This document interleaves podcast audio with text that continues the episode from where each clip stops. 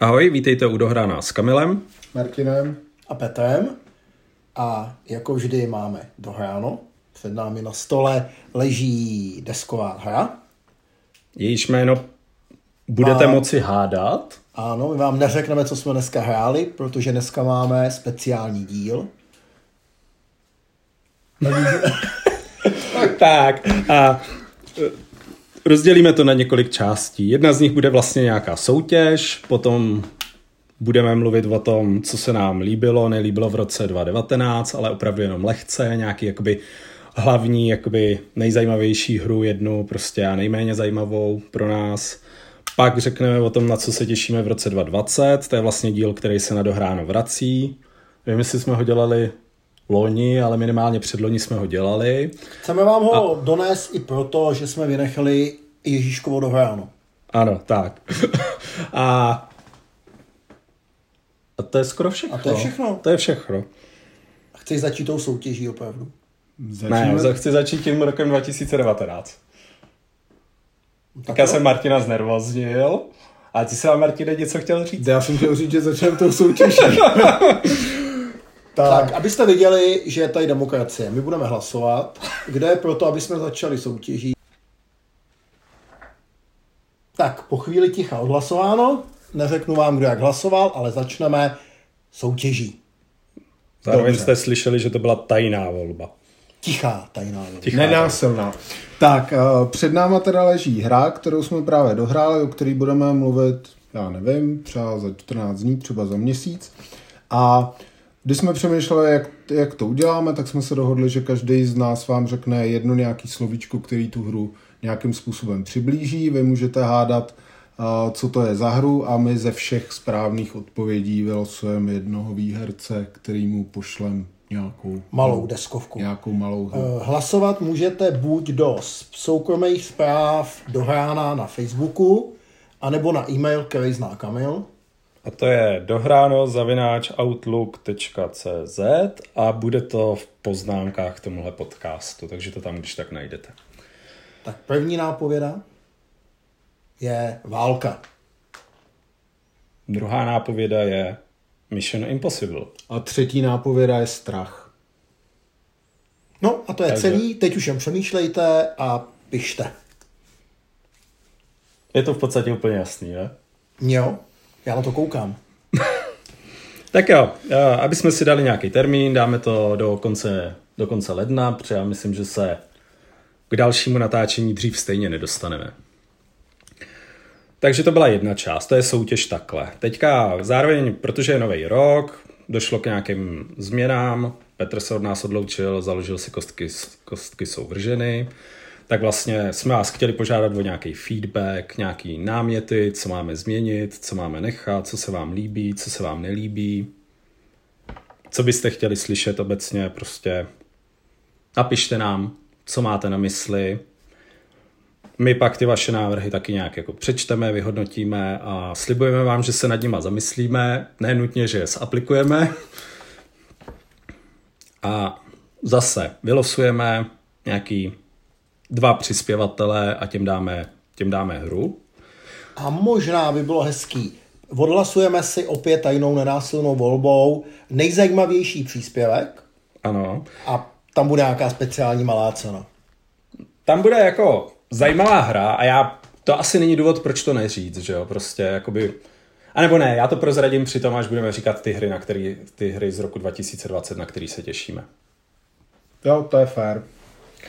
A poslední část tohodle je prostě, ono, jedno mé oblíbené nakladatelství vydalo knihu Krať jako umělec, takže jsme se rozhodli toho využít a líbí se mi z podcastu Deskoherní inkvizice, jejich listárna, nebo jak to bylo nazvaný, kdy nám můžete poslat nějaký dotaz. Opět my je přijmeme a pokusíme se na ně zodpovědět při nějakém tom dalším dílu. Na všechny tyhle věci je jakoby limit teda do konce ledna, pak to vyhodnotíme a při nějakém dalším povídání, až se tu sejdeme, tak, tak vám vlastně jako dáme to. Dáme ty odpovědi, vylosujeme ty hry a mě k tomu asi víc nenapadá. Jo, a platí to, co se říkalo u té první soutěže, buď pište na Facebook do komentářů, nebo použijte ten mail, který Kamil zmiňoval, dohráno Outlook.cz. Možná, možná jakoby budu proskomávat i ty komentáře v tom podcastu pod Bínu, takže i tam teoreticky, ale raději na ty dva první kanály. Tak super, tak pojďme už teďka k vlastnímu dohránu rok 2019 a rok 2020. Tak, tak začni. A domluvili jsme se, že řekneme vždycky jednu wargameu, protože to je hlavní náplň dohrána a jednu hru z jiný kategorie. Obecně historickou. Nebo historickou hru a jednu Ano. z jiný kategorie. Přesně tak. Tak a začneme začnem hrama, které se nám teda líbily, nebo nás nějak příjemně překvapily v roce 2019. Asi můžem. A her, i kvůli tomu tématu, takže, Jo. takže já bych ji uznal. jo, Uh, jde vlastně o hru, kde kočky mlátěj, orly společně šlapou po myškách a na všechny se kouká mýval. tak občas někoho střelí ten mýval. A za mě prostě to bylo obrovský překvapení hra, v kterou jsem, ne, v kterou jsem nevkládal žádný naděje a odehráli jsme ji společně tady několikrát, odehrál jsem ji spoustukrát doma s dětma, vlastně s relativně malejma dětma, bavilo je to taky a zároveň je to furt dostatečně velká hra pro zkušený hráče. Určitě ji ještě zahrajem a určitě o ní dohráno natočíme, tak to je moje překvapení, nebo možná nejlepší nehistorická hra, teda Newargame za rok 2019. Tak, Petře? Tak eh, mě nejvíc překvapila hra Blackstone Fortress a nepřekvapila mě možná ani tolik, když jsme ji hráli tady s klukama v naší deskoherní skupině, ale překvapila mě hrozně moc doma, protože hodně chytla vlastně můj domácí herní tým, což jsou moje dvě dcery a přítel mojí starší dcery. A ta hra se mi hrozně líbí tím, že má za sebou silný příběh, vesmír Warhammer 40 tisíc, má moc hezký postavičky, které se krásně malujou, eh, i se pěkně hraje a co je pro nás doma důležitý, je to chytrá kooperativka, kde ta hra opravdu hraje inteligentně proti vám. Není to, a některé ty uh, kooperativ, tady ty uh, kooperativní hry, kdy hrajete proti té hře, ty nepřátelé se chovají hloupě. Tady v té hře mi to přišlo poměrně pěkně udělaný, lehko se ovládá a skvěle se dá saveovat po nějakých uh, třeba dvou hodinách, kdy ji vlastně do takových balíčků uložíte a vlastně to stihneme odehrát, dokud to ty holky baví. Oni nemají rády takový ty uh, delší sedění. Nicméně u téhle hry vydrželi jednu sobotu sedět jakoby 7 hodin a dokonce si přejmenovali ty postavy. Ty jedni říkali pták, tomu knězovi, který se jmenuje Tadeusz de Purifier, či Tadeusz Čistič, uh, říkal ten uh, Filip, říkal Jesusek, on tak jako trošku vypadá. Takže opravdu to byla po dlouhé době jiná hra než takové ty party hry nebo unikovky, která opravdu chytla celou naší rodinu a i mě jako bavila. V srovnání za Space Hulkem třeba, který ty holky nikdy takhle nechyt.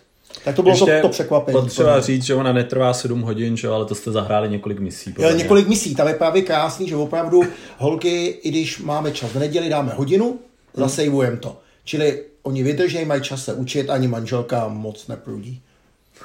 A možná rovnou dodejme, že eh, Games Workshop to poměrně rozjel, co se Blackstone Fortress týče a vysypal už spoustu doplňků a vlastně kvalitativně to posouvá každý další doplněk tu hru dál a dál, kdy vlastně teďka u toho posledního už je i nějaký gamebook zase, nebo řekněme tenčí gamebook prostě s, s příběhem, uh, s nějakýma volbama, takže uh, vypadá to, že prostě tam ta podpora té hry bude tak v tomhle duchu pokračovat i dál.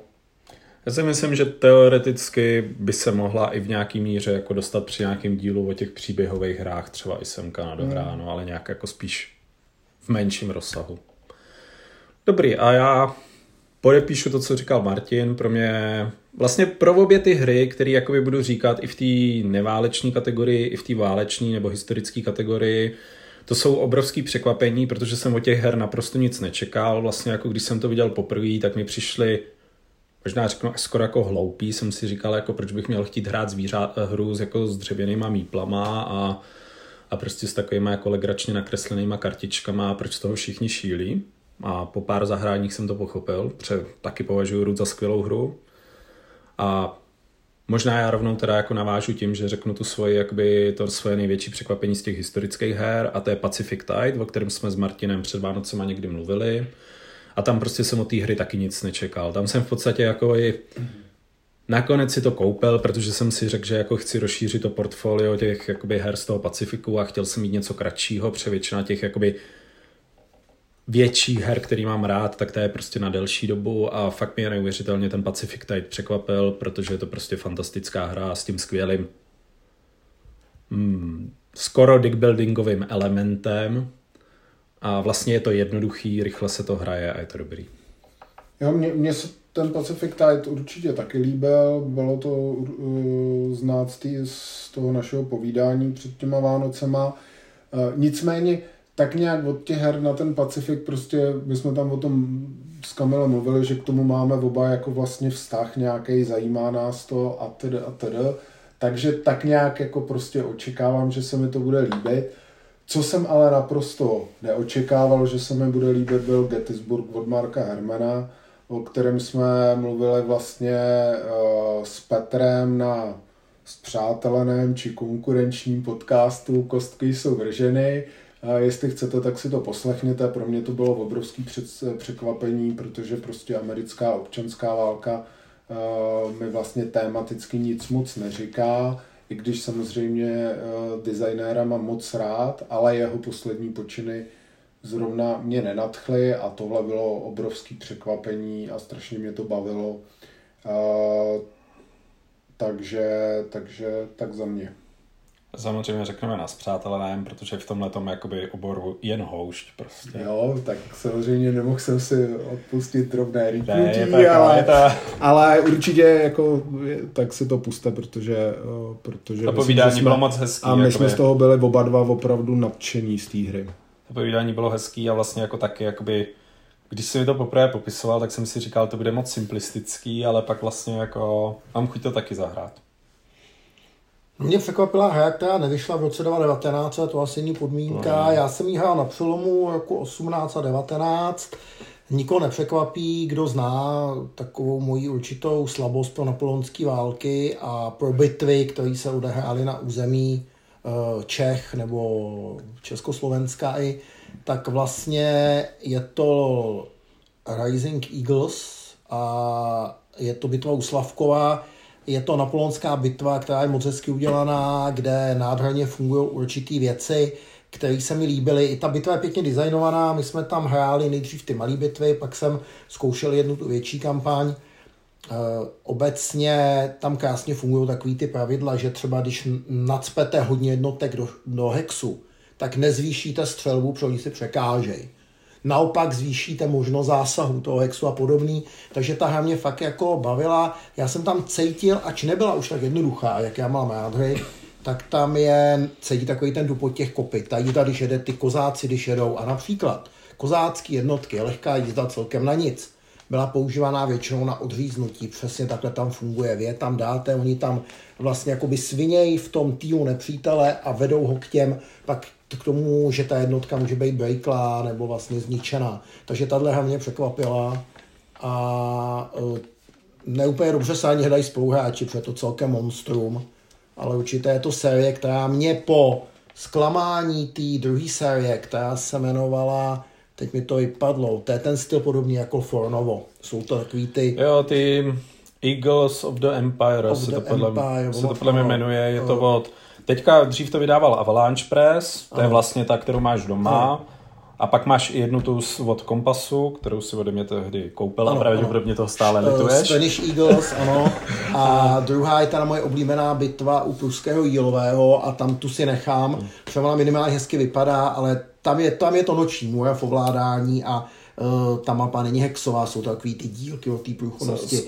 Jsou to ty áry, je to jako vlastně no. autor Brian J. Miller a a mě to nebavilo ani u Fornova, ani u toho, a ten systém není špatný, je propracovaný, ale člověk nemá z toho ten pocit té bitvy, toho velení. Tak tady a... u, tý, u těch Rising Eagles je to nádhra já nevím, Rising Eagle jsem nehrál, jako, je pravda, že mě nakonec ta, jako, to, to pruský loví taky nebavilo moc, ale vlastně jako spousta lidí právě ten systém jako chválí za ten jako za ten command a za to, že to ukazuje dobře tu historii. Command ale... je skvělý, ale už pohyby jízdy, která jede podél linie, nikdo no. po ní nevystřelí, eh, ta jízda je tam hodně špatně a hlavně u toho pruského a jílového nefungovalo to, co u toho Fornova, že ta mapa dobře udělaná na, na těch no. area omezovala ten pohyb. A to se asi shodne. Mám daleko radši pruský líz na Polonic 20, eh, neodpustil bych se, abych je nepochválil, můj nejoblíbenější herní systém.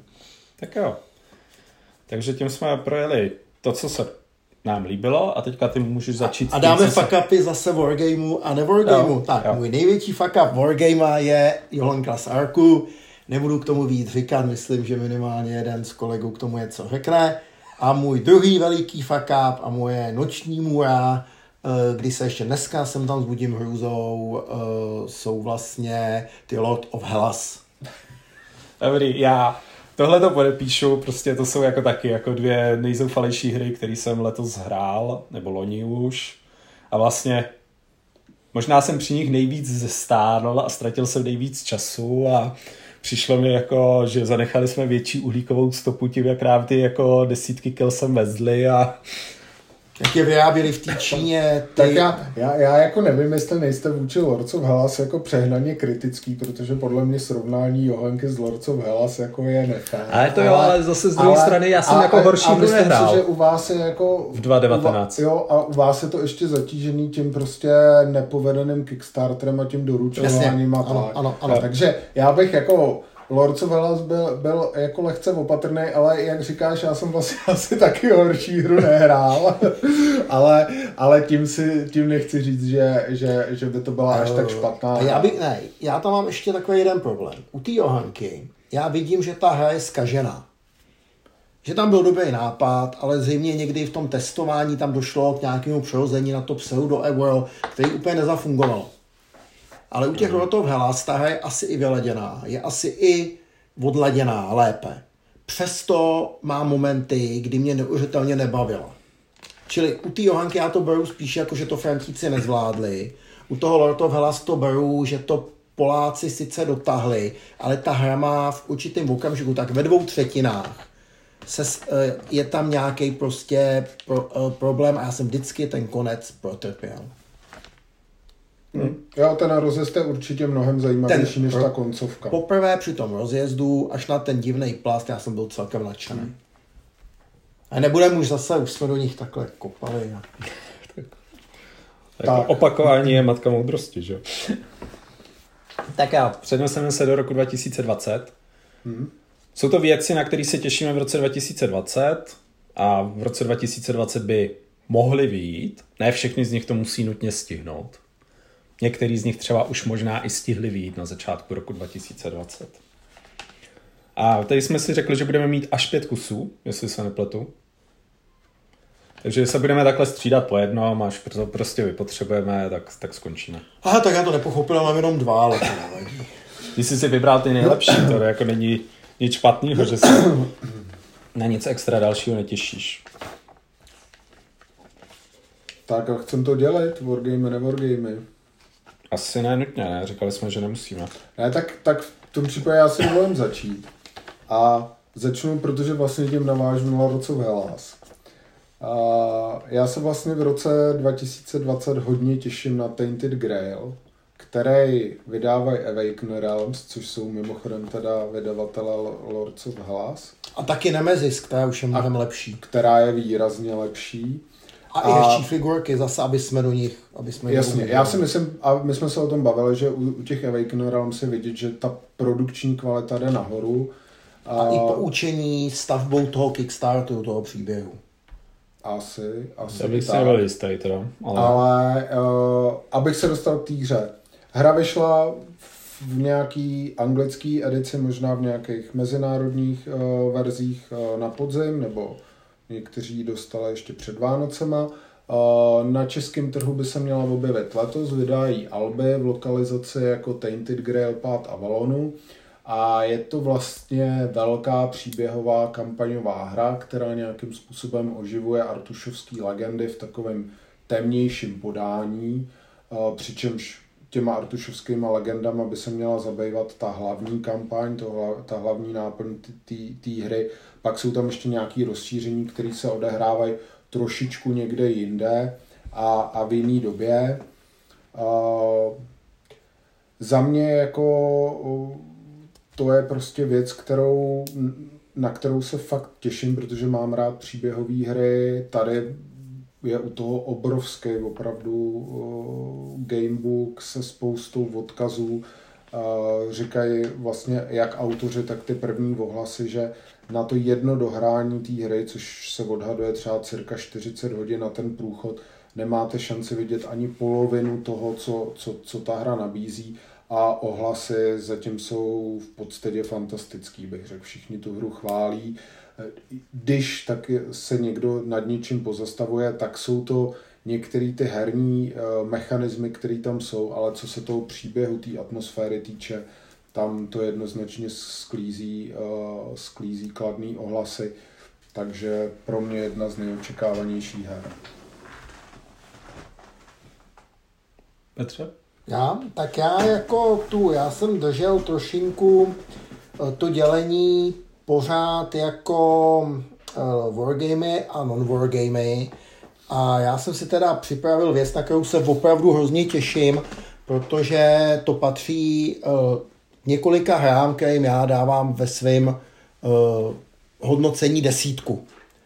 A uh, jedna z těch her, a tu si neodpustíme Hannibal, jedna z těch her je Duna, taková ta uh, stará hra, a pak k ní patřila i hra Battletech. Já jsem ji hrozně rád hrál, hráli jsme ji tenkrát s klukama, dokonce jsme hráli, stali jsme si ty pravidla, hráli jsme to rozšíření, hráli jsme ty piloty, stavili jsme si falangy, ty falangy jsme udržovali, tam byl systém na počítání salvation, co jste vytěžili, co vám zaplatili za ty mise.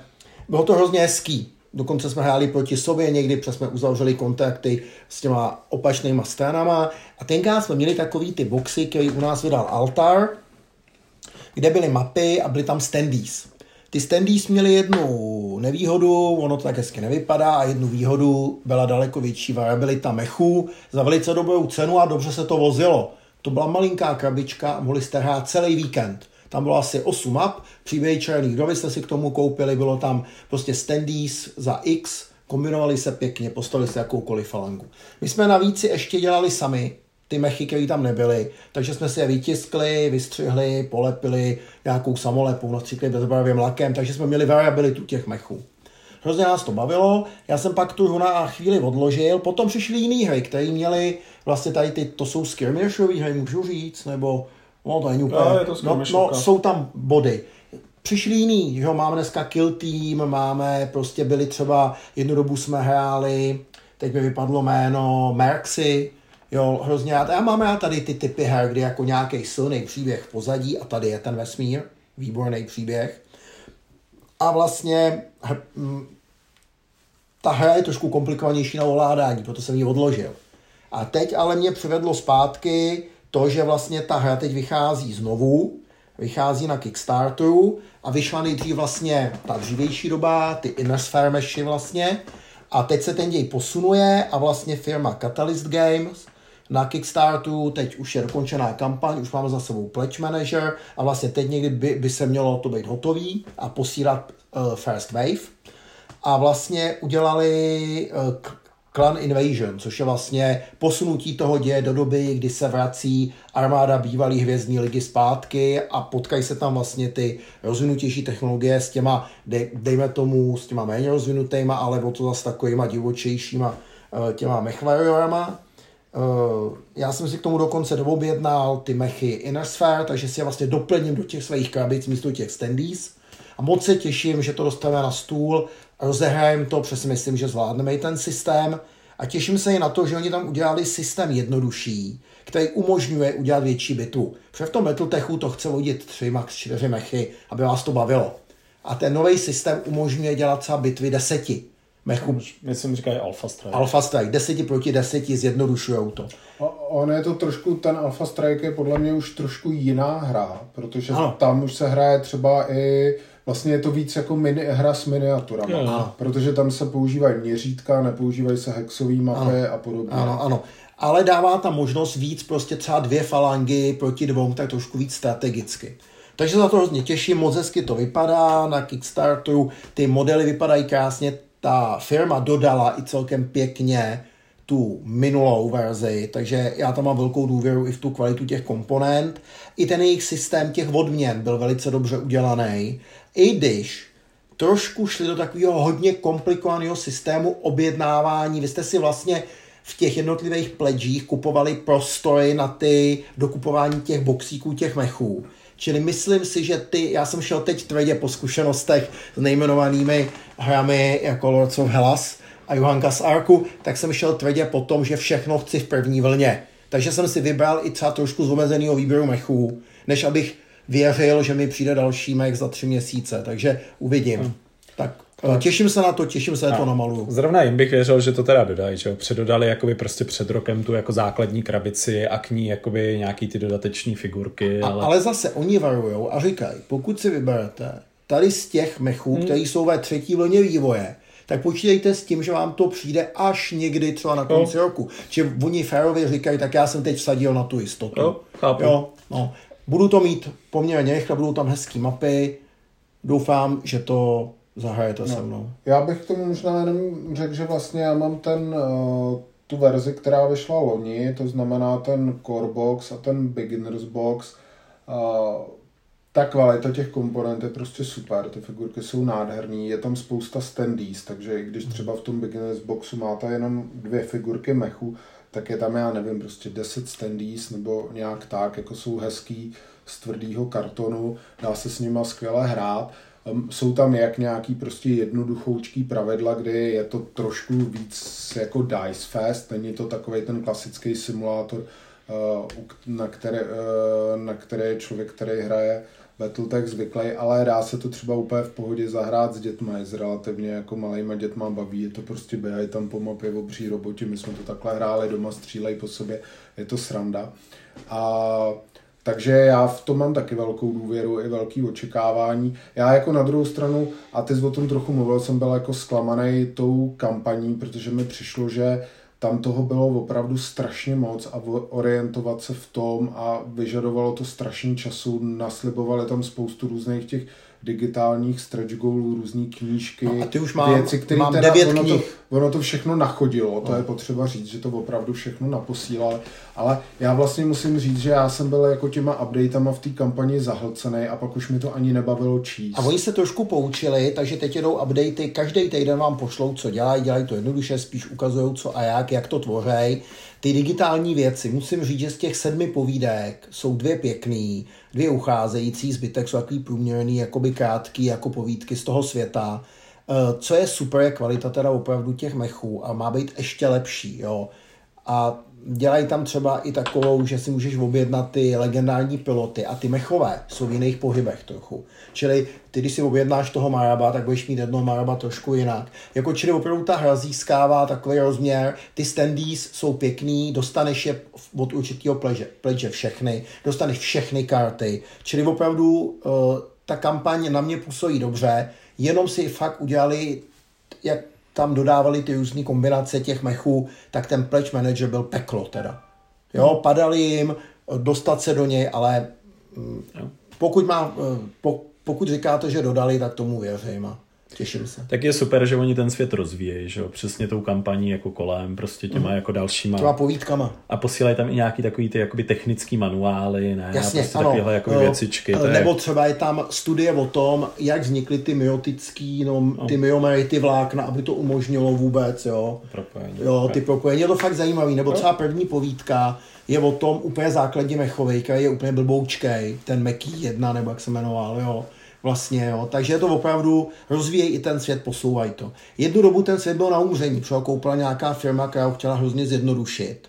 Protože jo, a nevyšlo to, tak uh, jsem a rád, že teď to žije. Ono teda došlo vůbec k renesanci, že jo? Protože někdy loni nebo předloni vyšla ta hra, ten Battletech od těch od těch na H, Harb. Harbinger Games. Harbinger Games, mm. takže vlastně jakoby se objevila počítačo, po, počítačová hra a krátce po ní vlastně jakoby oni znovu začali vydávat i tenhle ten jakoby prostě...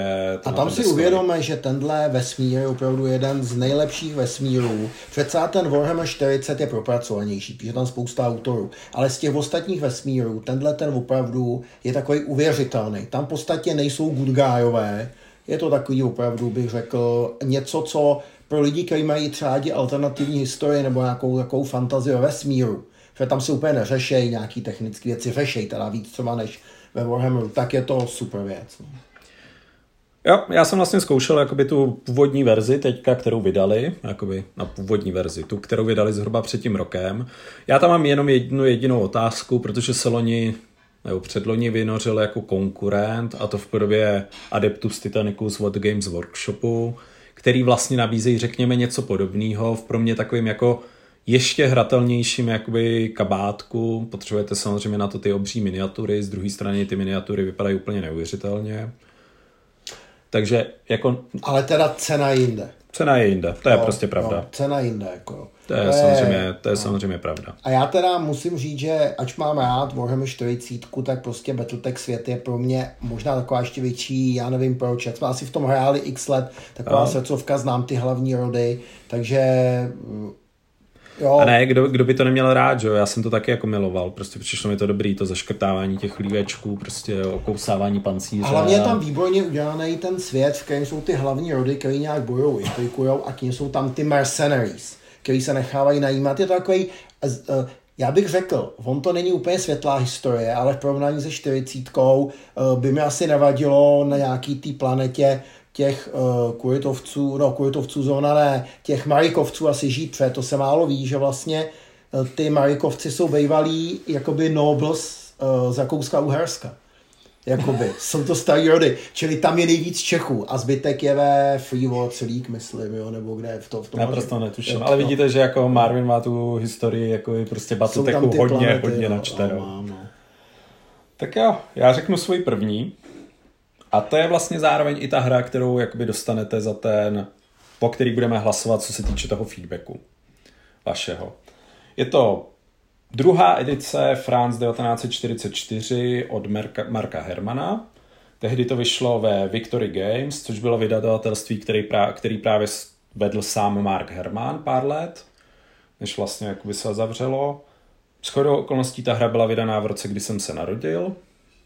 A teďka ta druhá a vlastně jakoby, my jsme o ní nemluvili, my jakoby si to právě necháváme na to, že asi o ní, o ní budeme mluvit poté, co vlastně zahrajeme tu novou verzi, která by měla být v něčem zjednodušená. Oni tu jsou prostě poměrně zajímavý pravidla, jako je tu zajímavý aktivační systém, je tu zároveň velmi zajímavý bojový systém, jakoby je tu taková zajímavá, dalo by se říct otcová tabulka, ale nejsou to takový ty typický otci, která hodně jakoby zohledňuje morálku, respektive kvalitu té jednotky versus prostě ty, jakoby ty počty, takže co se mi na tom třeba hodně líbilo, že tady vlastně jako vždycky, když právě tam pošlete víc lidí, tak to neznamená větší ztráty pro soupeře, ale může to znamenat i větší ztráty pro vás. A spíš to je o tom, jakoby poslat tam ty kvalitní jednotky, než tam posílat jakoby hodně prostě toho jako kanon fodru ve své době jakoby dokonce tak tabulka byla tak kontroverzní, že v jednom, tuším, že čísle toho časopisu General, který kdysi vycházel, tak Mark Herman musel jako posílat, psát vysvětlení, co ta tabulka vůbec znamená, protože prostě někteří hráči se nebyli schopní smířit s tím,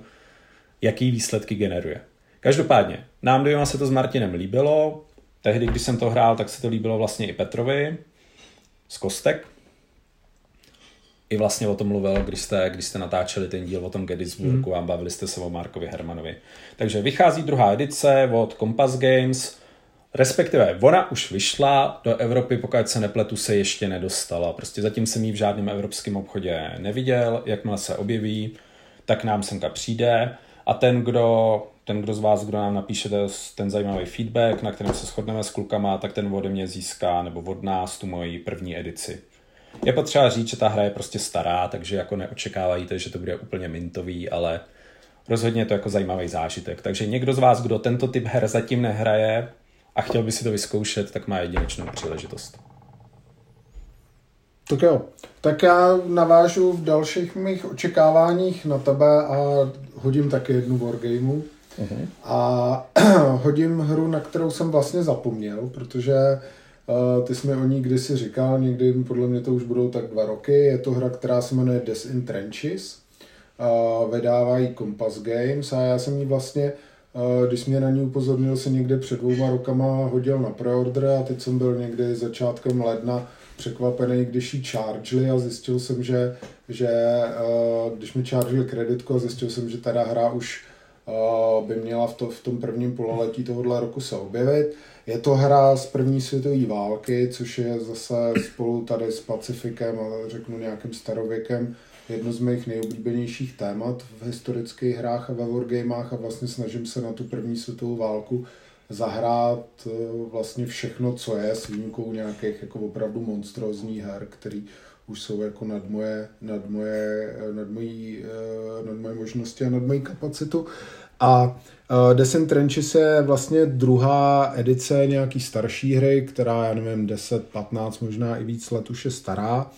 Uh, tenkrát ta hra měla celkem pozitivní ohlasy, nicméně byly tam nějaký výhrady, uh, taky mechanismu bojů a tedy a tedy. Teďka v té druhé v té druhé edici nejenom, že samozřejmě komponenty budou vypadat mnohem líp, kvalit, kva, kvalita té hry bude někde jinde, ale i ten původní designer upravil nějaký základní mechanismy té hry, nijak výrazně, ale mělo by se to víc přiblížit tomu, jak prostě ty hry hrajeme dneska, ne jak se hrály před 20 lety.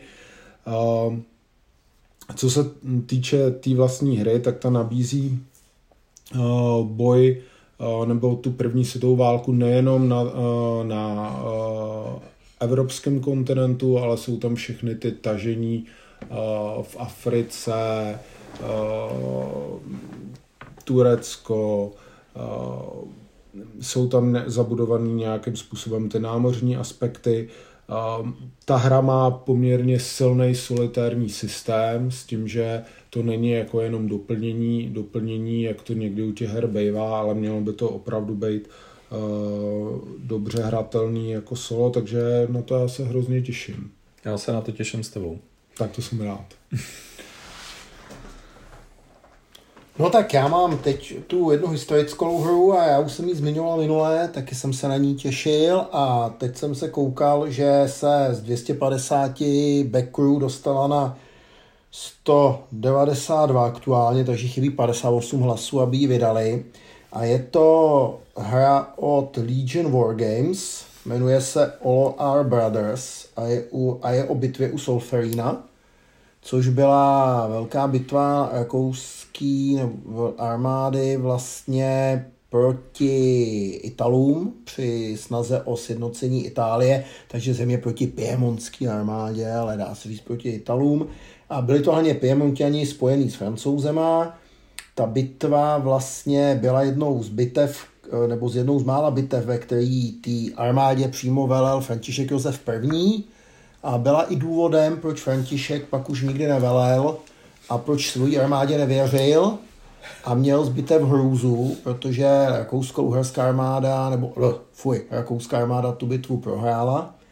Prohráli teda těsně, protože ona opravdu skoro zlomila francouze a Piemontiani už taky skoro ustupovali, nakonec ale prohráli a vlastně jenom tam začala hvězda právě Benedeka, pozdějšího vrchního velitele Severní armády v bitvě u Hradce a v prusko-rakouské válce, kdy on jako skvělý velitel armádního sboru vlastně zachránil tu rakouskou armádu zásahem v poslední části bitvy, že se v pohodě stahla.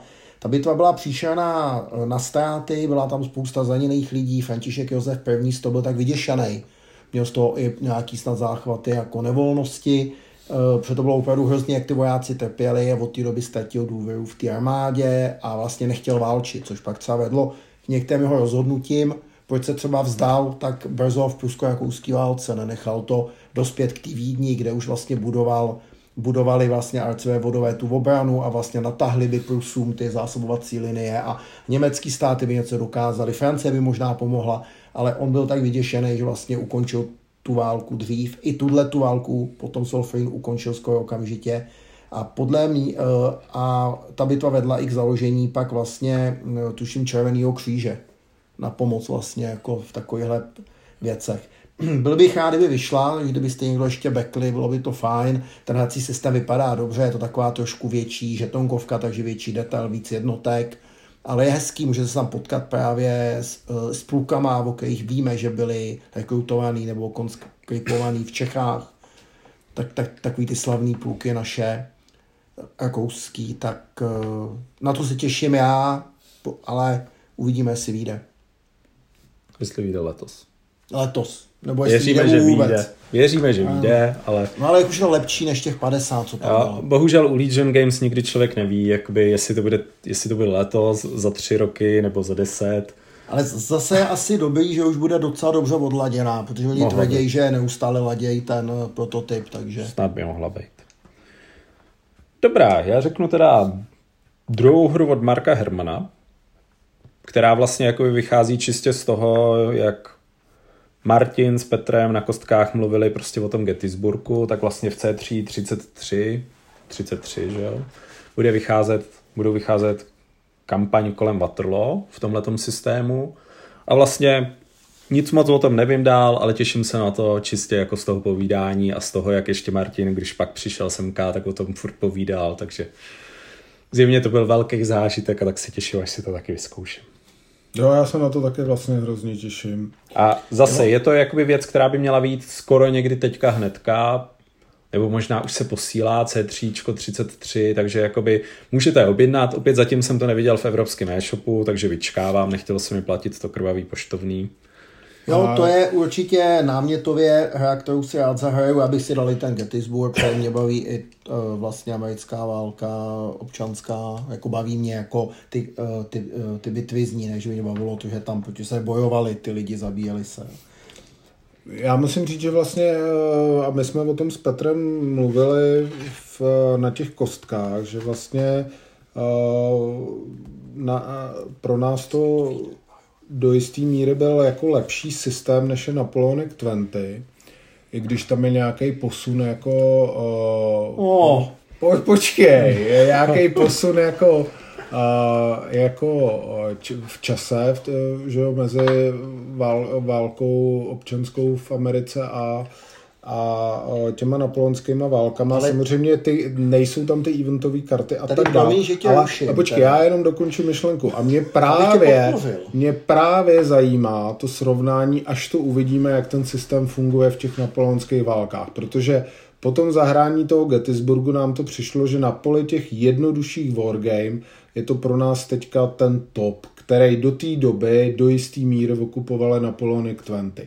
Nevýhoda toho systému je, že v něm je jedna jediná hra, a to je ten Gettysburg. Teď teda přibude Waterloo, budeme mít srovnání z těch napoleonských válek a plus zase my jsme o tom mluvili, že se chystá, chystá celý pack těch, eh, těch her, eh, těch bitev z občanské války americký, takže uvidíme. Za mě prostě ten systém má obrovský potenciál. A já v čem tě chci podpořit je, já jsem totiž, eh, když jsem Napoleonic 20 posouval do roku 1866, eh, tak jsem zjistil, že to jde, že se to tolik nevyvinulo to vojenství, takže si myslím, že by to mělo jít jednoduše i zpátky. No. Jo, říkám, fakt jsem na to zvědavý, protože prostě pro mě doteďka jako Napoleonic 20 bylo takový, jako s čím jsem všechny řeknu, takový ty já nechci říct, že je to light wargame, ono to není úplně light wargame, ale řeknu takový jako menší, nebo no. nevím, jak to říct, vůči čemu jsem je vztahoval a s čím jsem je poměřoval. A teďka mi přijde, že ten Hermanův systém jako má ten potenciál stát se uh, právě tím letím, uh, nevím, standardem vůči no, kterým protože vlastně, hry budeme poměřovat. Uh, Napoleon 20 jsou geniální tím, že jednoduchý pravidla, které nejsou komplikovaný, dávají pak ten komplikovaný zážitek, tam se nedá hrát hloupě. A spousta wargame má komplikovaný pravidla a pak ten zážitek třeba až takový není, nebo i je, ale to vynaložený úsilí je větší. Samozřejmě chápu, že Napoleon 20 nedosahují těch některých historických výsledků úplně férovýma metodami.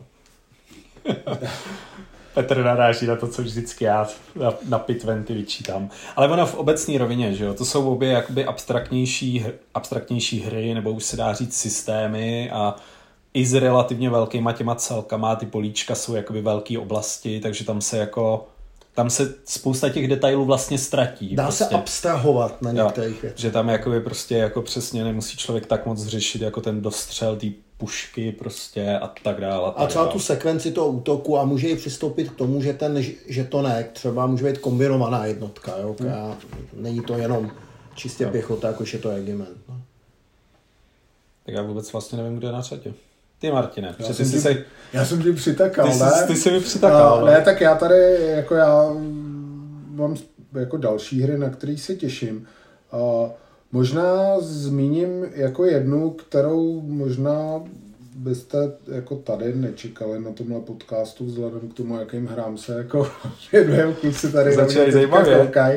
A zmíním hru ze série Evolution, což jsou, uh, což jsou Bál jsem se my Hello Kitty nebo My Little Pony, když to takhle ve. A tak zahrál jsem si o Vánocích i výbušný koťátka, musím přiznat. Ale uh, z, chtěl bych zmínit hru uh, ze série Evolution. V té sérii vyšly uh, tuším dvě nebo tři hry už v minulosti. Je to vlastně karetka, která, uh, která uh, simuluje vývoj e, života v pravěku. Vy si budujete nějaký svoje živočišní druhy, soupeříte o zdroje, o e, potravu, e, snažíte se nějakým, je tam nějaká, nějaký jako minimální škodící mechanismus, kdy můžete prostě hrát i proti těm druhům těch ostatních hráčů a Samozřejmě, v žádném případě to se neblíží prostě Eklundovým hrám na tohle téma, o kterých my tady taky někdy budeme mluvit, ty BIOS, uh, Genesis a uh, Megafauně. Genesis, Megafauně a tedy. Ale je to opravdu light hra relativně, která vyšla i, i v ještě vlastně větší light verzi, kdy je to vyloženě pro děti. My jsme doma hráli jak tu plnou hru, tak, uh, tak tu light a byli jsme s tím hrozně uh, spokojený. No a letos vychází uh, Oceans, což je samostatná hra z téhletý série a je zaměřená na pravěký oceány, takže tam budete vyvíjet zvířátka od nějakých trilobitů, prostě hlavonožců, až po různý prostě monstra, ještěry, megalodony a tak dál. Graficky to vypadá fantasticky a pro mě prostě tohle je jedna z nejočekávanějších her, který si budu moct zahrát jako doma s rodinou a s dětma a vím, že to bude stoprocentně bavit. A ta hra prostě, přestože je to light hra, není to simulace, eh, předesílám, tak mi přijde, že je inteligentní a eh, něco málo o, o, té evoluci se tam z toho dozvíte. No, tak já mám takovou věc. Eh, Existuje jedna hra, který dávám 9 bodů, ale přesto ji považuji za nejlepší CDGčko pro čtyři lidi. A to jsou Successors. Já mám tu hru rád, přestože když člověk hraje ve skupině, která je hodně kompetitivní, tak ten konec se mění v takovej ten uh, všichni honějí toho jednoho, co vede. Já mám tu hrozně tím, že popisuje zajímavou dobu, je to po smrti Alexandra Makedonského a vlastně bojují ty jeho nástupci, ty successors, ty diadokové bojují vlastně, jsou to ty války diadoků, bojují o to území. Je nádherný, jak se tam snaží uh, získat do svého vlivu mrtvolu Alexandra a jeho manželku a matku a jeho děti a bratry. Tím získávají ty různé body. Je tam ten systém, že jeden je vlastně ten uzurpátor, ten, co má největší tu moc, jakoby, že má nejvíc políček, pak je tam ten, co má ten největší nárok na trůn. Celá skvělý je, že spoustu bodů získáte, když odvezete tu mrtvolu toho Alexandra do Pely, tam ji pořvíte. A ta hra vyjde v tomto roce česky. Bude Kickstarter kampaň nový edice a součástí bude i český vydání, pokud se nepletu, ne? Bylo. Nebo bylo dokonce. Bylo. A bude se to distribuovat. Takhle je to. Jako dopadlo to dobře, no. Takže to je uh, určitě taky hra. Já jsem si nechal tu původní verzi, mám ji počeštěnou, mám ji rád, ale věřím, že to tu hru vrátí na stoly. Jo, ona z nich zmizela trošku i proto, že uh, čtyři lidi neseženete vždycky, není úplně krátká a vlastně ten konec někdy může to jednoho člověka jako zamrzet, jo. Ale já si říkám, že by se to mohlo vlastně znova vrátit na stoly, no, tady v Čechách. No, tak určitě se to na stole vrátí díky tomu českému No, to české který vydání. Za, zaštiťuje Fox. A tím jako se bude dát najít prostě uh, někdo, kdo, kdo si ho s váma zahraje. A řekněme ještě zase, že prostě ta, uh, ta produkční hodnota je zase někde jinde než u těch starých Successors. Je to prostě, budou tam nějaký miniatury, graficky prostě to vypadá líp, takže zas možná jako to přesvědčí i ty lidi, kteří normálně by do nějaký, uh, řeknu, složitější historické hry nebo wargamy nešly, tak je to prostě, bude to minimálně atraktivnější vypadat, tak možná, že prostě si to naše, najde širší audienci. Jo, já, já jsem to vlastně taky podpořil, když ty původní Successors mám doma a, a těším se na to taky. Já jsem si nechal přeji, já je mám počeštěný na kartách, který jsem vytvářel s, s Instagramem, jo, po, přispěl jsem na ty texty nějak, nebo jo, ty hry jsou, jak, jo, čím mám k tomu takový vztah, ale těším se, že prostě třeba najdu lidi, protože hele, najít to už chce hráče a musí trošku to znát, tam totiž je blbý, že tam, když to jeden vysvětluje, tak má první hru opravdu jako výhodu, když to má trošku nahraný. Proto já si o toho slibuju, že bych si mohl zase po, já nevím, pěti letech ty se zahrát. Já jsem to teda taky podpořil, přestože já jsem určitý, vůči Successors asi v téhle skupině nej, nejskeptičtější a třeba mnohem radši mám ten Sword of Rome, o kterým jsme mluvili, ale... Jasně. Ale téma je to zajímavý a těším se taky, až si to znovu zahrajem. Ty jo, hezky. Tak, můj třetí typ, třetí. Třetí, no. Druhá hra od Compass Games a je to Ost Creek, která teďka vychází, nebo měla být vychít taky v lednu. A je to právě ta hra, která měla být první hrou v tom systému, na kterém je pak postavený ten Pacific Tide, v tom skoro deckbuildingovém systému. A je to vlastně jakoby východní fronta. A v podstatě už jenom tím mě tak ten Pacific Tide mě fakt tak natchnul, že si říkáme jako, že ten Oskrý chci vyzkoušet. A skoro si myslím, že jakoby prostě v některých ohledech by to mohlo fungovat líp než ten Pacific, přitom občas by, jako mi neseděly nějaké věci jako v té kombinaci toho pozemního a námořně leteckého boje, tak doufám, že by tady mohly být odstranění a že by to mohlo být ještě, ještě, ještě líp, by to tam na to mohlo sednout. Jo, my jsme o tom spolu mluvili, že, že nám se prostě líbil ten pozemní boj a na tohle já se určitě taky těším. Takže po druhý kompas u mě. A vlastně celkově po třetí, protože moje Descent Trenches je taky kompas, což možná jako stojí vlastně k zamyšlení, že se dost posouváme před pár lety, když bychom mluvili, tak bychom tady měli samý hry od GMT.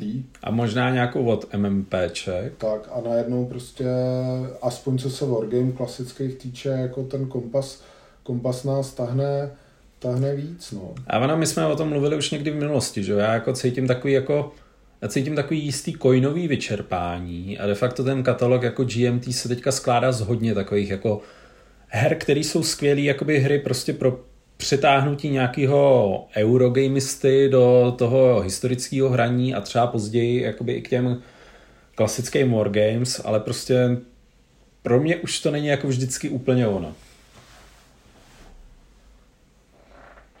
Tak jo. Martina? No, já jsem si tím dělal jako trošičku uh, berličku, když jsem říkal, že jsme nezmínili, nezmínili, uh, nezmínili GMT, protože u GMT uh, eh, letos vyjde Imperial Struggle. Doufejme, že vyjde letos. Doufejme, že vyjde letos. A uh, aspoň podle tuším těch posledních, jako to vypadá, že... Že, že udělal docela progres, jako no, vlastně no, no. říká, že už má pocit, že je to docela ustálený a uh, takže uh, to je za mě hra, jako na kterou se moc těším, uh, protože uh, vlastně Twilight Struggle, na kterým je uh-huh. to reálně jakoby založený, uh, založený uh, mám rád, mám ho nahraný, i když musím přiznat, že vlastně mnohem víc než s lidma ho mám nahraný v té digitální verzi, která, uh, což je vlastně jedno z mála CDG, který si můžete jako pěkně zahrát jako na nějakém mobilním zařízení nebo je na mm. počítači a ta umělá inteligence, která tam je, super. Uh, takže uh, na Imperial Struggle já se těším, doufám, že taky někdy vyjde nějaká digitální verze ale určitě budu rád, když dostanu příští rok na stůl, na stůl tu deskovou, no. Takže a to je vlastně jediný můj zástupce GMT. To je taky můj zástupce GMT, to rozhodně podepíšu. Jinak ještě jako jo, o čem to je? Je jo. to vlastně o tom soupeření Jasně. Francie a, a Anglie v tom kolikátým 17. 18. století. No, no, no. No. Takže to je jakoby imperiální boje, rozšiřování kolonie a tak dále a tak dále. Já jsem velmi zvědavý, jak to bude fungovat, protože v této hře už bych očekával jako nějakou trošku konfliktnější složku oproti vlastně jako té totální abstrakci, která byla v Twilight Struggle, že bych mm. očekával, že to budou nějak jako zohledněný třeba ty flotily, nějaký námořní boje, nějaký jako větší pozemní války bych tu chtěl vidět. Tak jsem zvědavý, jestli se s tím poperou, nebo jestli to jakoby zůstane jako za tou kartou, prostě podobně jako je to v Twilight Struggle.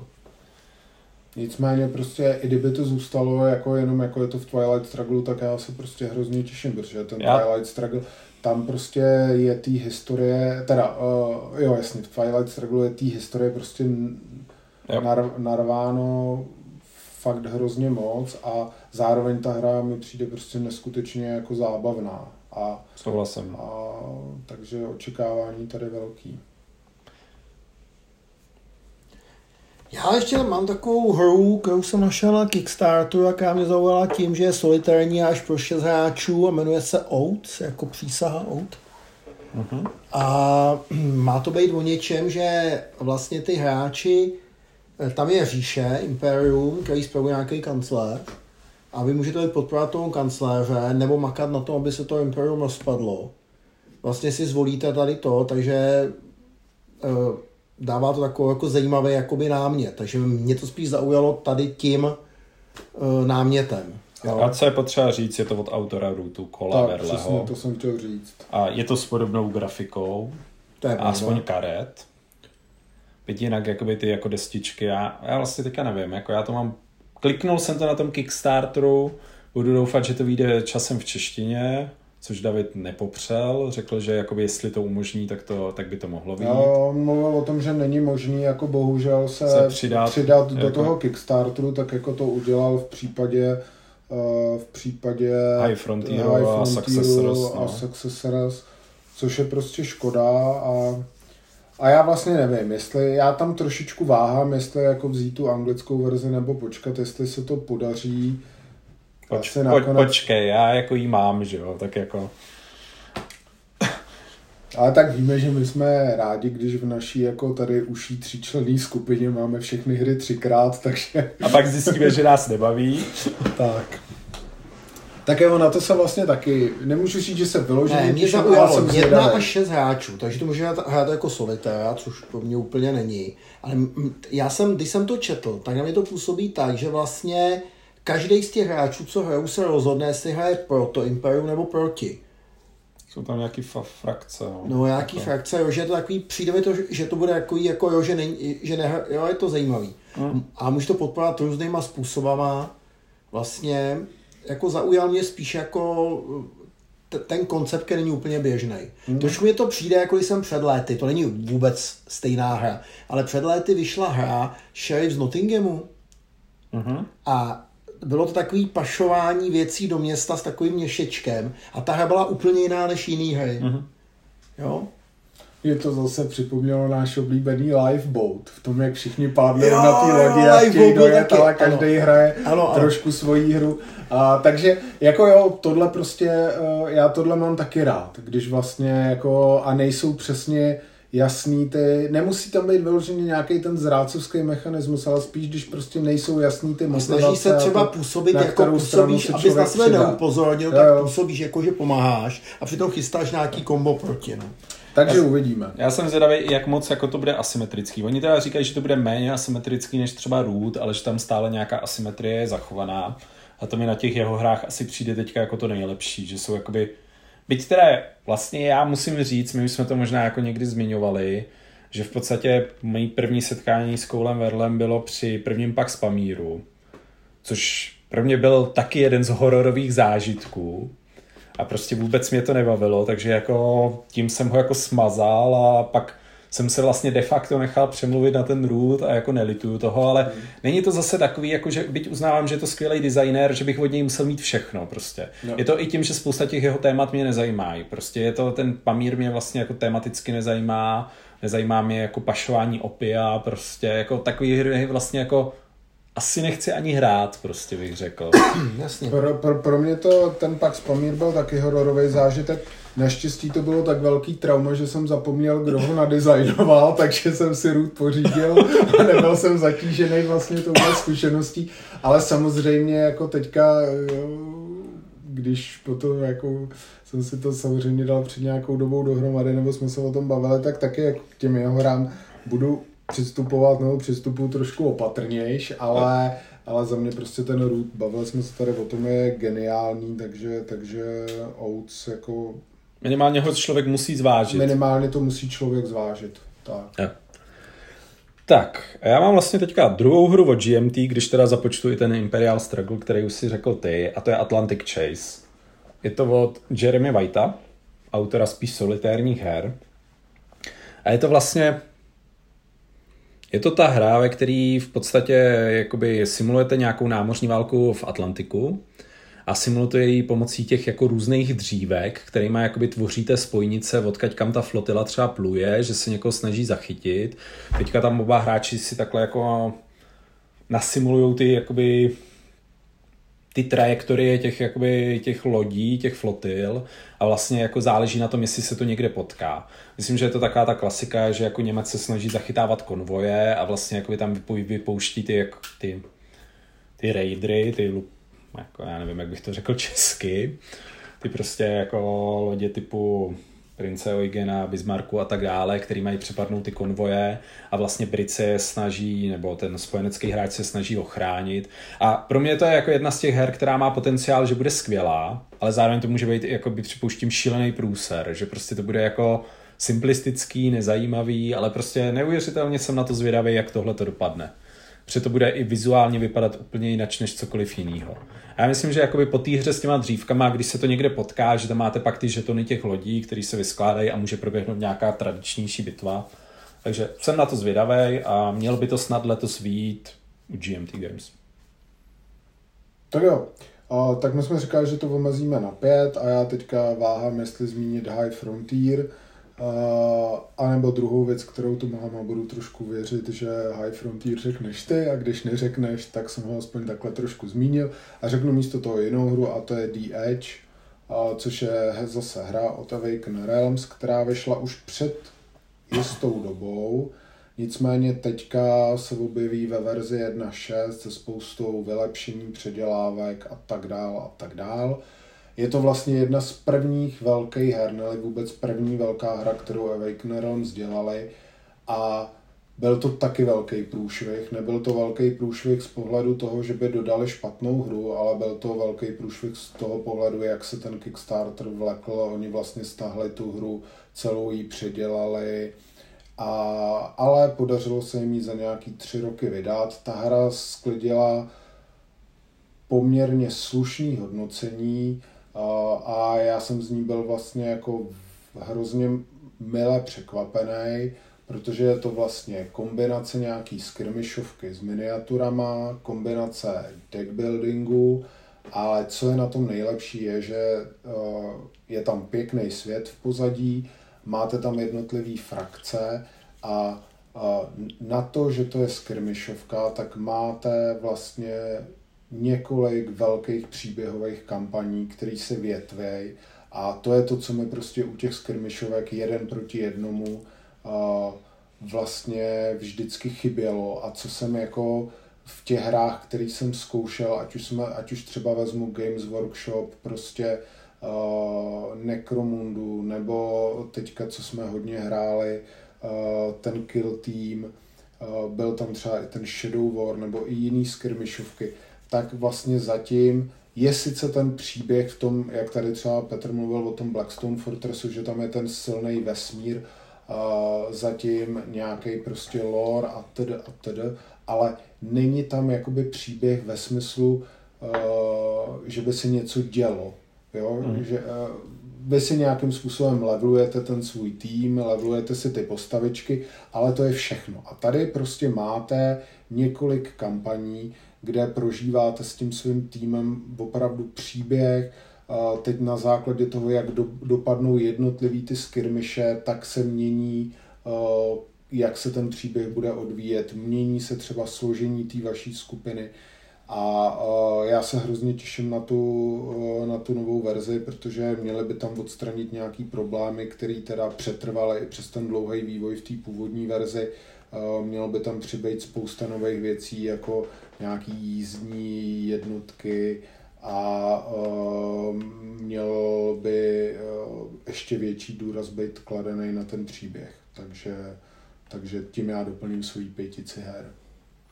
Tam jenom je fakt, že ten vesmír v té 40 se posouvá jenom vlastně v těch knihách v pozadí a vy sice můžete prožít nějaký příběh jako v tom Blackstoneu, že dojdete na konec, ale vlastně neovlivníte ten příběh, eh, ten vývoj toho světa. O to byly nějaký pokusy v těch Merksech, kde vlastně nějaká frakce podle toho, jak se hrálo, jak vyhrávala, tak byla eh, vlastně zničená z té mapy, byla daná jako scattered, jo.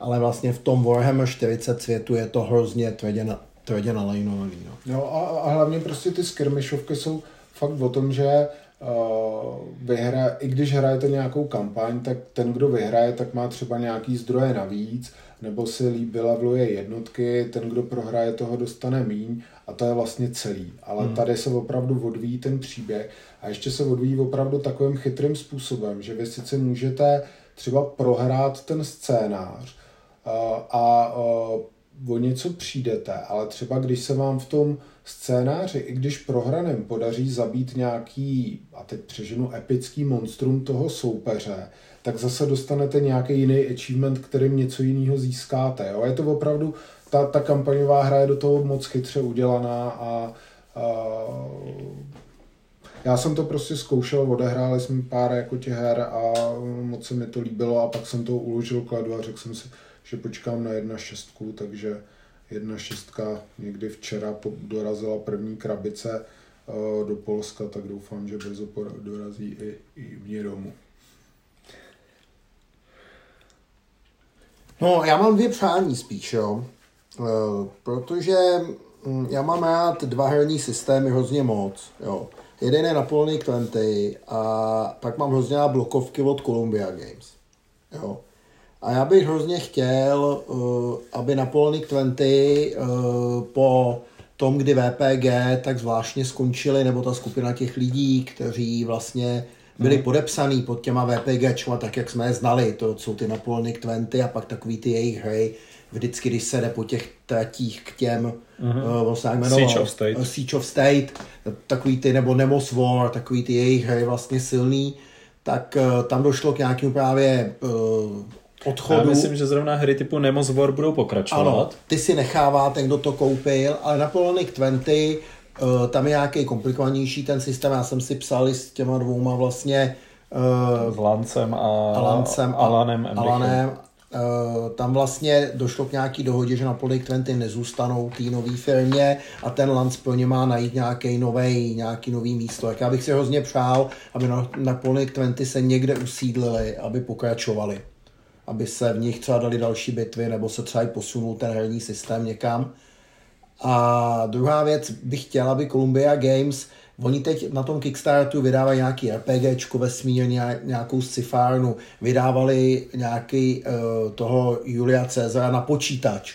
Jo, já bych chtěla, aby udělali nějakou opravdu zase blokovku, která to posune, tak jak byly ty blokovky typu třeba Hammer of Scots, nebo potom to byl Richard III, potom to byly i ty, no mezi nimi Crusaders King. Každá ta hra přinášela nějaký prvek, který byl zajímavý. Třeba v tom, v těch Crusader Kings se bojovalo o ty přístupové cesty, hodně o ty města, Richardovi třetím o ty volitele.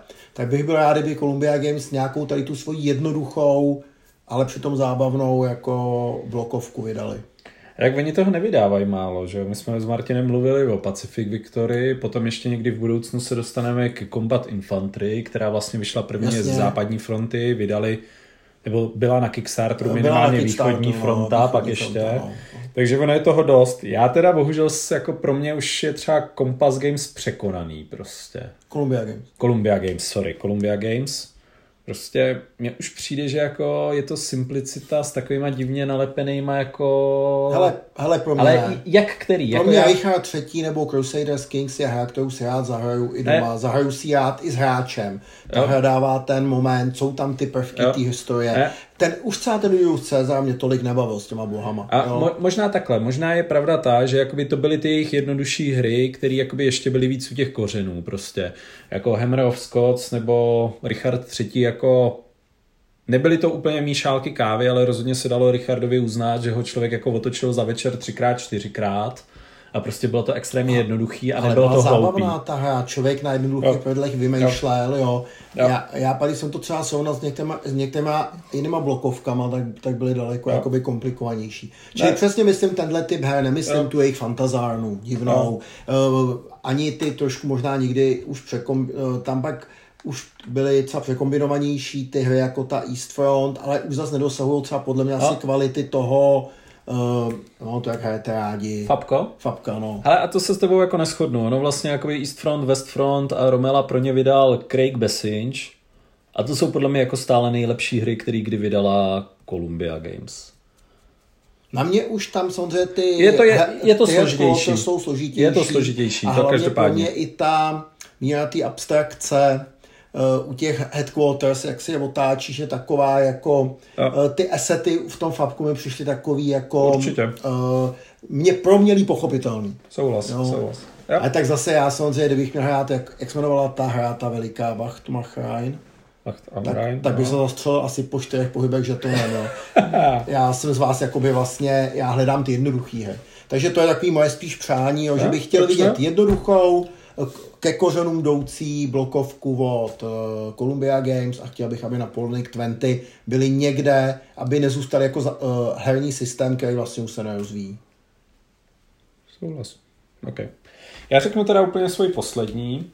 A tady jako taky, jako Martin bych mohl vyjmenovat jako tisíc dalších věcí, takže mohl bych tu říct jako pět dalších reprintů, který by měl vydat Compass Games v nějaký nový, lepší edici, prostě mohl bych tu říct jako několik dalších věcí od GMT Games, ale jako rozhodl jsem se šáhnout ke Legion Games, který jsme měli na začátku u Petra, tak já teďka brdo. řeknu Warning Crescent Shattered Cross, což je vlastně hra od Andy Loukse a on vydává jako jeden z mála hry, který se zabývají dobýváním něčeho, nějaký pevnosti nebo podobně.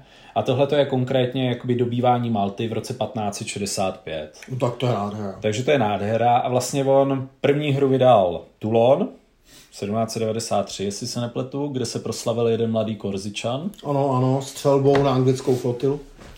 A teďka vlastně teda jakoby budou vydávat tohle a v podstatě se na to velmi těším. Při těch her, ve kterých byste dobývali nějaký hrát nebo by se tohle řešilo, je fakt extrémně málo. Je jich málo, protože často je to hloupé. Protože často nastavíte buď moc silně tu hradbu a Jo. vlastně ten útočník se rozbije, když nemá kliku, protože vlastně ono, líst po žebříku je na to hodit sedmičku na šestistěný kostce. Jo. A nebo naopak zase je to hrozně jednoduchý. Jo, ale tohle by podle mě měla být tak trošku kombinace, že vlastně jako se neřeší ten samotný bod, kdy jako oni jdou stéct ty hradby, ale že by tam měla být snad trošku ta příprava, jako že si budeš třeba podkopávat ty hradby, budeš si tam jako stavět nějaký oblíhací stroje, pak to spustíš a byť tohle třeba mohla mít i Johanka, ale jako tam to podle mě nefungovalo, tak já doufám, že tady by se to mohlo po- A já povést. teda furt nejlepší oblíhání, ať je tam jako minoritní, který jsem v životě hrál, bylo v Crusader X. Ne Crusader X, v Kingdom of Heaven. Kingdom of Heaven. Kingdom of Heaven. Jednoduchý, jednoduchá součást je založená na pár kartách, ale tak super je vymyšlená. Opravdu. Že já jsem opravdu na pár koskách nebo na, a na pár kartách cítil to, že jsem se musel rozhodnout, jestli ten had zavřu do prstence nebo ne, před to, jo, a tady to všechno. A kdyby něco takového bylo i u té Malty, že jsou tam ty rozhodnutí, jak podkopávat, jak vyhladovět, jak otrávit studny, co dělat, tak by to bylo superový. Já doufám. Jako, doufám, že by to mohlo výjít a ten Toulon byl obecně celkem dobře hodnocený, takže jako věřím, že by to... Že Tam by jenom, oni, já jsem se snažil designovat pár bitev z husických válek, jo. A ty bitvy, které skončí tím, že vlastně máte hroznou kliku, nebo uděláte něco, co naprosto zaskočí toho soupeře, se dost špatně převádějí do hracího systému. Třeba Sudoměř byla o tom, že oni se chovali jako trotlové, ty, co útočili. Což málo kdo z, z hráčů udělá dobrovolně, když to nemá předepsaný pravidlem jako fáží. To je to na skriptování. No, Nebo jako... v té další bitvě, teď jsem zapomněl jméno, tam jak Žižka poslal ty vozy s těma kamerama na ně. Tak to je zase ten jeden okamžik, když už to po třetí a vím, že tam budou ty vozy, tak tam nevlezu.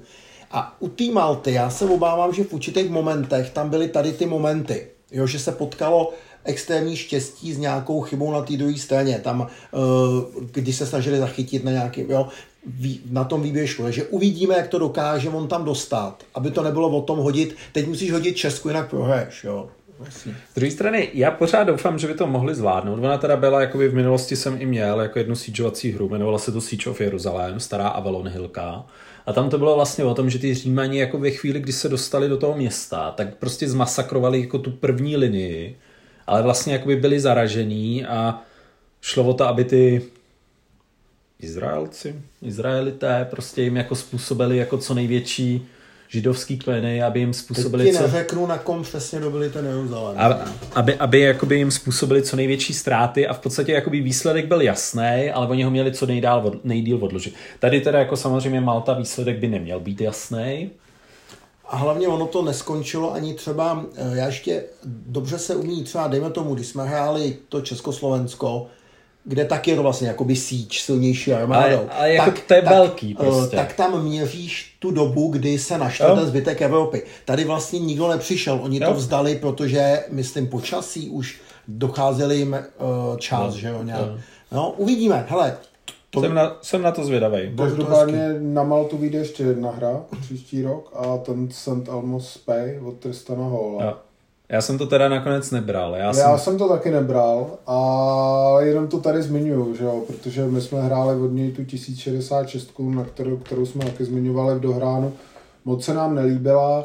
Uh, já jsem si jako, době... jako spíš ten, ta logika někdy, viď? No. no, jako něco se nám líbilo, něco, něco se nám nelíbilo.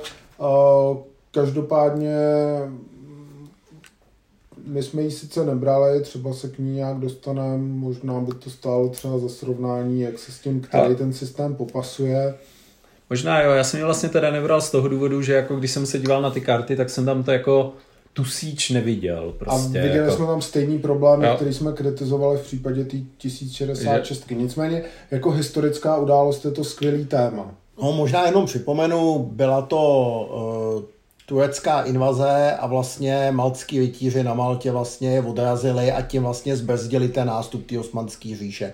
Oni ty bitvy měli s nima dvě veliký, První byla na Rodu, kde bránili to město Rodos, bránili ho tak dobře, že vlastně tuším 30 tisíc těch vytířů se bránilo 150 tisícům osmanů, takže nechali odejít s plnýma zbraněma zásobama a vlastně nechali odejít a vlastně na té Maltě je zastavili později, už v jiném stavu zbraní vlastně opět. Je trošku paradoxní, že pak, když Napoleon připlul k Maltě, tak ten řád už byl tak přestárlej, že se mu zdál s celou Maltou. To je takový, pak tam skončila ta historie tohle jako poslední z těch velkých vojenských řádů. První skončili templáři, druhý Teutony Knighti, který křižáci, kteří se vlastně přetočili v normální šlechtice a tady ty skončili poslední, ale tady v té době ještě to dokázali opravdu udržet. A další krásná síčka by mohla být, je obléhání Konstantinopole.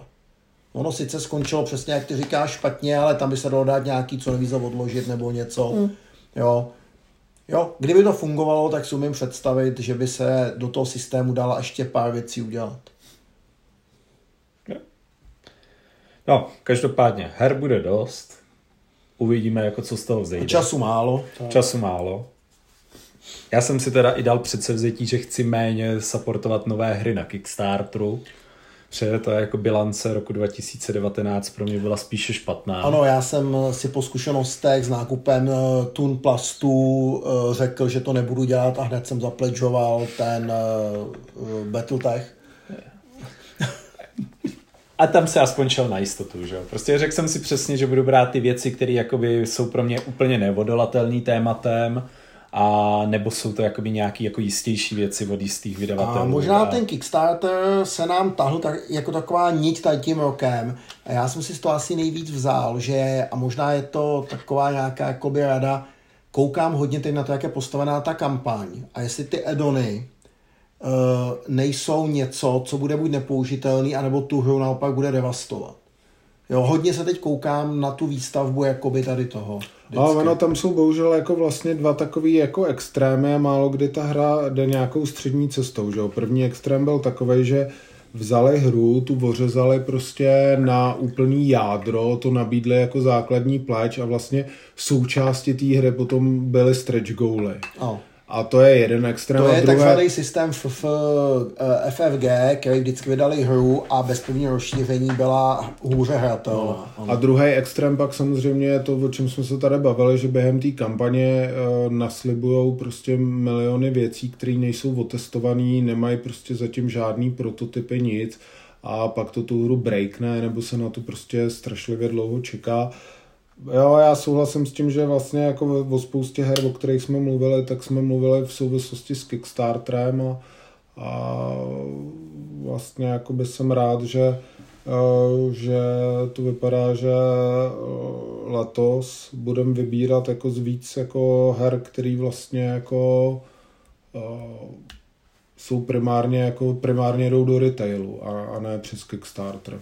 Tak ještě uvidíme, že je jako leden a už jako... No, já jsem myslel, jako, když vezmu jako to, co máme zabackupováno no. a to, co na tenhle rok očekáváme, tak, tak no. určitě prostě jako těch retailových věcí tam bude dost a Mimochodem, ty jsi ještě teda řekl, mě se líbilo to tvý přání, takže já bych tak jako přidal nějaký přání. Já bych chtěl, aby jakoby přišla zase nějaká jako velký CDGčko pro víc lidí, ale který by takhle bylo vymyšlený od začátku a bylo jako takového toho tradičnějšího stylu. Prostě tak přichází Successors, to o ničem, ale je to jakoby převydání, ale chtěl bych prostě, aby vyšla jako nějaká nová originální hra. A já bych byl vůbec nejradši, kdyby vyšla třeba jakoby v podobném stylu, jako vyšel ten Sword of Rome, kdyby každá strana měla svůj vlastní balíček, který by byl jako tematický pro ní a dalo se to nějak jako rozumně hrát. Ať už by to bylo jako týmy, anebo prostě každý jako na každýho, ale chtěl bych něco takového. To mi teďka v poslední době jako by chybí prostě.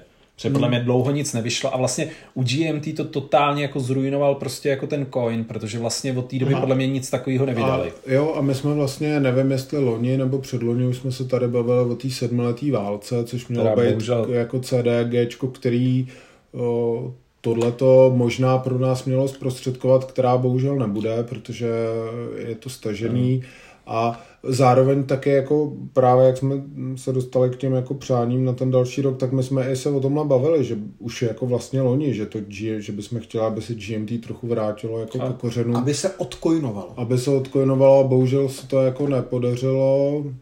A nebo asi aby to stihli vydávat. Jako. Asi, asi nás jako málo poslouchají v Americe, ale a tak jako, moc lidí hraje coin. A tak na rovinu, jako všichni chápeme, že jako komerčně je to obrovský úspěch ne. a byli by hloupí, kdyby to nevydávali, že jo? ale je prostě pravda, že jako pořád je houšť, ale tenhle ten typ her, který pro mě jakoby definovali GMT, tak tam jako ubejvá prostě. A to si vzpomeňme, kdy to byly ty úžasné hry Yamonomatu 30, kdy se výdá ta Evropa jo. postupně. A ta byla zrovna ale pro dva. Ta je pro dva.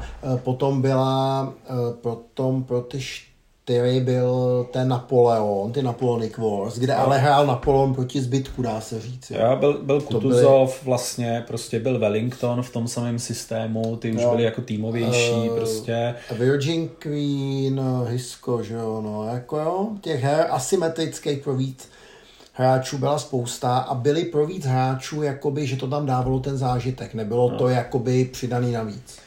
Oni teda teďka něco hintujou, že v tom výhledu, že během několika měsíců přidáme nějakou jako for player CDG píšou, podle mě, tak jsem zvědavý, co to bude, no. Jinak, aby jsme zase neřekli, má být třeba Clash of Sovereign, což je prostě hra postavená na systému Clash of Monarchs, a to je prostě monstrum a tam jako tam to bylo dlouhý, jo. A já si třeba pamatuju, jak jsme to tehdy rozehráli jako od začátku a já jsem hrál britský impérium a za první tři, tak první tak, jako jsem hodinu a půl koukal na to, jak si to jakoby, jak prostě proti sobě začali bojovat Prusové s Rakušanama a pak vlastně jako než mi přišel jako ten budu říkat britský expediční sbor do Evropy, tak jsem každý kolo jako se zredukoval na to, že jsem zahrál jednu kartu, která ovlivňovala jako blokádu Francie prostě v Atlantiku a takhle jako po pěti, po pěti hodinách hry jsem jako měl první tak jako nějakýma žetonkama jako na mapě. Takže se trošku obávám, že ten Clash of Sovereign tak bude nějak, z podobného ranku. Tak nějak já jsem si užil Indiány v tom coinu v, v, v Americe, že? A to ještě ale nebylo tak hrozný. Nebylo, ne, já jsem postavil asi čtyři vesnice, takže...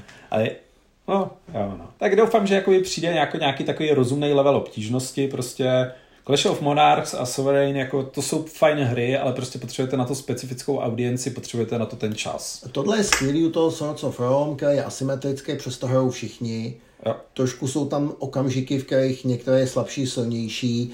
U, u těch se je to úplně, tam ta není, ta, ta není asymetrická teda tolik, jo, taky nějaký položí na mapě, takže to je super, že hrajou všichni vlastně celou dobu, no. Tak já si myslím, že jsme řekli i přání, což jsme v plánu neměli. To jsme neměli. Asi pro dnešek to můžeme zapíchnout. Vy nám pošlete odpověď na soutěž, pošlete nám nějaký svůj feedback, jestli máte nějaké otázky, tak nám je taky pošlete. My to někdy příště při dalším jakoby, podcastu zpracujeme. Zároveň si myslím, že aby jsme to dneska neprodlužovali, příště vám můžeme říct i nějaký jako drobný plány, jako co, čeho byste se mohli v roce 2020 jako dočkat na dohránu. A... a já bych možná zaopakoval zadání té soutěže, aby nemusel ten člověk, který to poslouchal, sem poslouchat znovu od začátku. To je pravda. Leží před námi dohraná desková hra uh-huh. a máme pro vás tři nápovědy. První je válka. Uh, Mission Impossible. A strach. A dobrou noc. Dobrou noc. Dobrou noc.